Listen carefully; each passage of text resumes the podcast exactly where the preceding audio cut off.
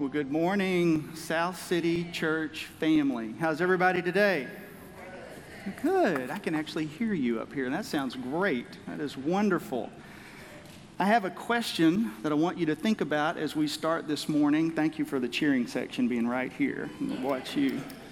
Diagnostic question What is God's blueprint or his design or his plan to accomplish his mission? I want you to think a little bit about what that looks like. And as we start, I want to tell you a personal story, a little bit about myself. Um, Drew mentioned electrical engineer. Don't hold that against me, please. But how that got started was um, as a kid, I had a little toy that broke. It was some little plastic thing that broke, and I took it to my dad, who used to work on electronics and all kinds of stuff. And dad could fix anything. And I was like, Dad, can you, can you fix my toy? I just remember, and he was like, No, son, it's broken. I mean, it's, it's falling apart. And I was just in tears as a kid, and I thought, What about my favorite toy? And he thought for a second, and he, um, he took the little oscillator circuit out of that toy, and he took a planter's peanut can that was full of some nuts and bolts and junk or whatever, and he just dumped that out on the workbench, and he put that circuit in there, and he put a speaker in it, drilled some little holes for the speaker, put a red light on top with a switch and a little knob for the sound, and that he's like, here, play with that. And I thought, that was so cool. I was like, I've got to learn how this electricity thing works because, well, nobody else I knew knew anything about that. So that's how I got started with the fascination of that. Well, fast forward to, I think I was about nine years old, and I thought, we need an alarm circuit on the shop at the house. I don't know why I thought that, but we needed this alarm circuit. And so I was going to take a switch and put it on the door run it through a little um, uh, alarm thing, and just take that and plug it into the outlet, 120 volts, straight on the door, okay? And uh, we were headed to church that Sunday night, and I was like, Dad, hey, I got this alarm circuit on the door. It's going to be so cool. If somebody comes in, it's going to scare him to death. And he was thinking, I'm sure he's thinking, if it doesn't shock them first. Um, and he thought, he said, I better go out there and take a look at that before we head out. Now, if Dad hadn't known better to, to know how to fix that for me, I probably would have burned the house or the shop down. Um, why do I tell you that story about myself? Um, you see, I also grew up in the church, and I grew up in some good ones. Um, they taught me the scriptures, they taught me sound doctrine, uh, they taught me how the church should operate. Um, but however, I was not really formally taught in such things like, you know, the Pauline cycle. Drew touched on that last week. It's like, how does that work? Things that are normative in Scripture versus what do we see in, in Scripture that's just cultural issues? Um, what do we see that there are patterns there that we need to follow? The history of church doctrine. How 20 centuries since Christ, how has the church handled this doctrine over 20 centuries of time? And how do we train people and leaders in the way of Christ, in the way of the apostles, in the way that um, He intended for that to be? And so I see now as I think through that, it's a little bit of a paradigm shift, and it requires every one of us to evaluate the own systems, our own systems that we've been brought up in, be it a denominational system, uh, be it specific systems of theology, or even how we treat discipleship and missions and the role of the church and all of that, it really causes us all to evaluate those things that we see in Scripture and how that works. So, the people of the church must learn how to appropriately train everyone uh, in, in this church in biblical leadership development, helping them to recognize their gifting, how to encourage and empower others in that process, and even equip them to be commissioned with those gifts and use them for God's kingdom here on earth. So, as we're thinking about the study that we're in in First Principles and what that looks like, in Ephesians 3, we see Christ's design or plan for reaching the world and what that looks like. We see Paul using these letters to the churches and to his closest friends in Timothy and Titus, some of his closest disciples, to continue to establish them in their faith and in their understanding of how to live that life out that would be fruitful in introducing others to Jesus and to pass on that tradition of being established in the faith. We also see in there what Paul's job description looked like in teaching everyone how to administer this plan and how he did that all over the known world in about a 10 year period. You think about that. You think about the job description of what Paul had to do, and he preached and set up churches all over the known world in about 10 years. I, that's just fascinating to me. So let's look at the mystery again itself of what he calls out in Scripture from Ephesians in uh, chapter 3 when he says, This mystery is that the Gentiles are fellow heirs, members of the same body, and partakers of the promise in Christ Jesus through the gospel. So we see the plan there that everyone can be fellow heirs. There's no partiality with God. And then we see the administration of that ministry. We really see here what is Paul's job description. He says, To me, though I am the very least of all the saints, this grace was given to preach to the Gentiles the unsearchable riches of Christ and to bring to light for everyone what is the plan of the mystery hidden for the ages in God, who created all things, so that through the church the manifold wisdom of God might now be made known to the rulers and the authorities in the heavenly places. You see, the New American Standard uses the translation that says to bring to light what is the administration. You know, you put light on something, you can see it, it's exposed, you understand what that's about.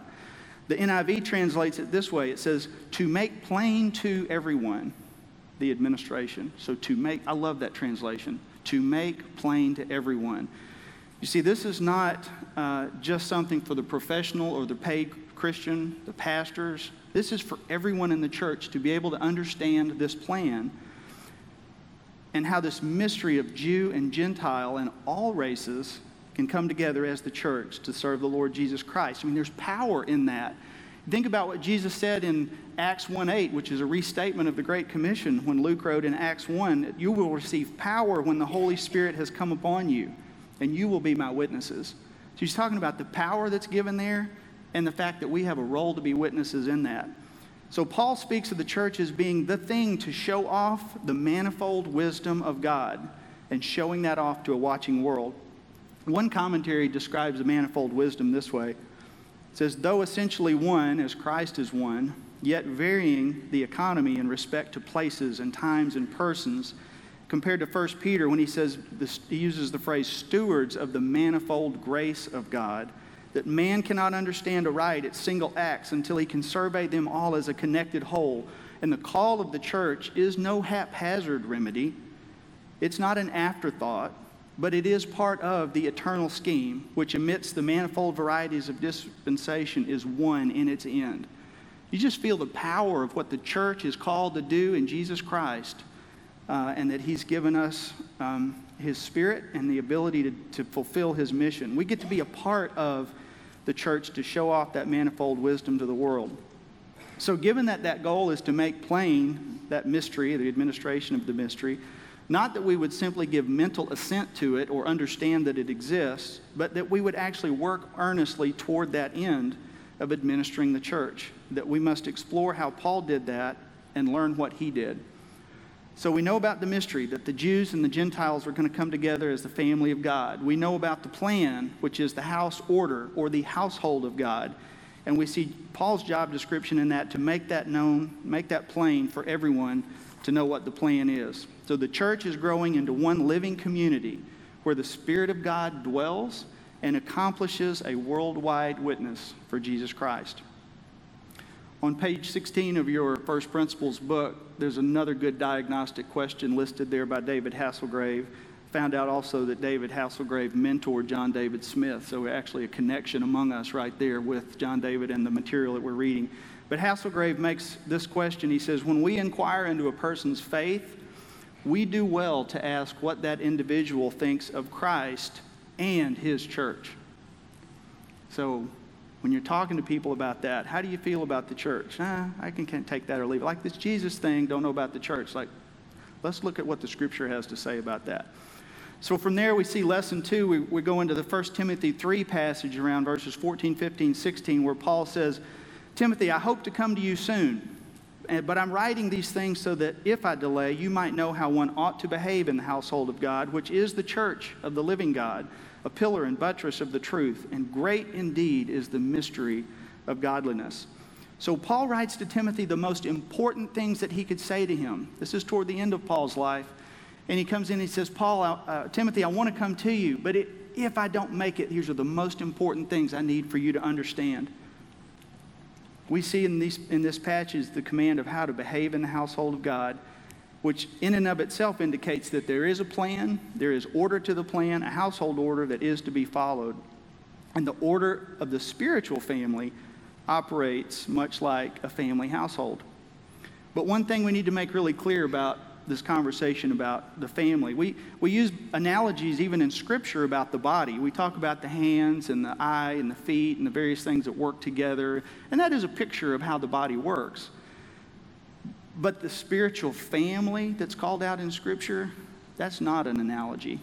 The spiritual family is a real family that must learn how to depend on each other, how to live in community with each other, how to know each other's struggles, and how to lift each other up in all of that.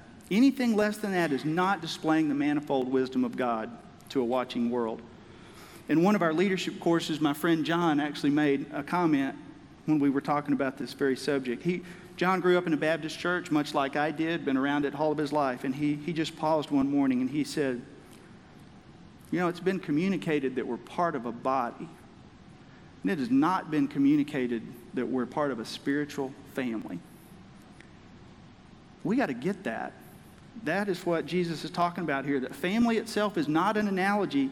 The family, the households, are the reality of church culture. That's what this is about. Is your church your family? So he also talks about the church being the church of the living God, where God dwells in his people. And then he describes the church as to be the pillar and the buttress of truth. So here we see a clear picture of a structure of something that's strong. He speaks to the design and the blueprint of the church and using these terms of structure in a building. And he uses these terms, the pillar. We understand pillar, we understand something strong that holds the structure up. But he uses a word buttress. That's not a word we commonly use today. It's a little bit like a truss that would be at the top that would hold everything up, but a buttress would be a really strong beam that ties those pillars together so that you've got a really strong thing. And he's saying that the buttress, or he uses this description to, to show that the church's role in uh, displaying and teaching his truth to the world. That Christ wants the household to be ordered in such a way that the truth can be guarded and protected and practiced in a sound manner. You know, I was thinking about the video this past week that was shown on the, the one year anniversary here at South City. Pretty amazing little video. It talks a lot about family, which was great to see the many comments uh, that, were, uh, that were using family in that. But did you know that on Facebook alone, that thing has been viewed over 3,500 times?